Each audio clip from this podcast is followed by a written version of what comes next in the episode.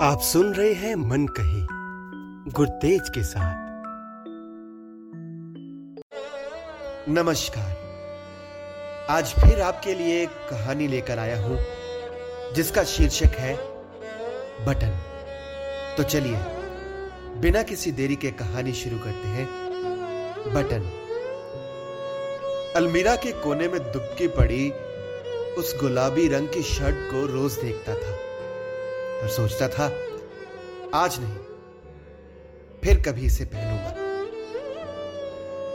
पिछली बार इसे कब पहना था, कुछ याद नहीं।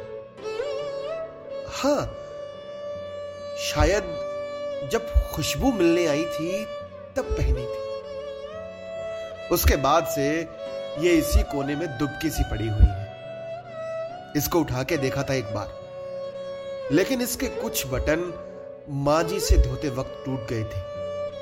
उसके बाद इसे रख दिया। जानते हो, ये ना वो लेके आई थी, मेरे लिए।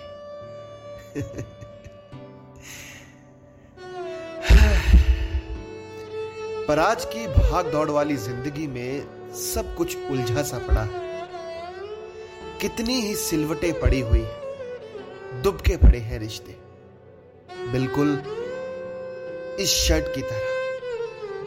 क्योंकि जिन स्नेह के धागों ने रिश्तों के बटन को एहसास से जोड़कर रखना था, वो भी तो टूटे पड़े हैं। रोज यही सोच के दिन गुजरे जा रहे हैं। आज नहीं, कल। चलो, फिर कभी से।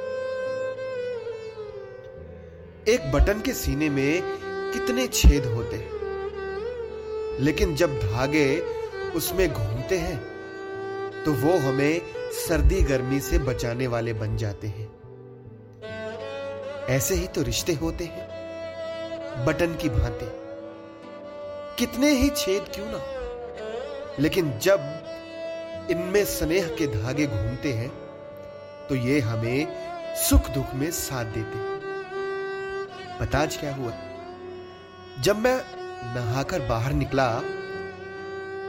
तो खुशबू इसके टूटे हुए बटनों को सिल रही थी।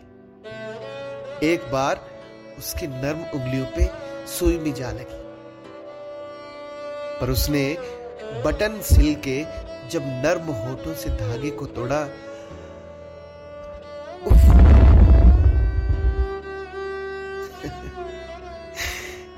इस बात का एहसास सिर्फ़ प्यार करने वाला ही समझ सकता है। चलो, अब मैं चलता हूँ।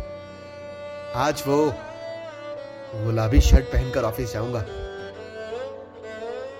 अच्छा सुनो, अगर रिश्तों का कोई बटन टूट जाए तो सिल लेना। नहीं तो वो भी सिलवटों से भरी मायूस होकर किसी कोने में पड़ी रहेगी। तो ये थी कहानी बटन, जिसे लिखा था गुरतेज सिंह ने।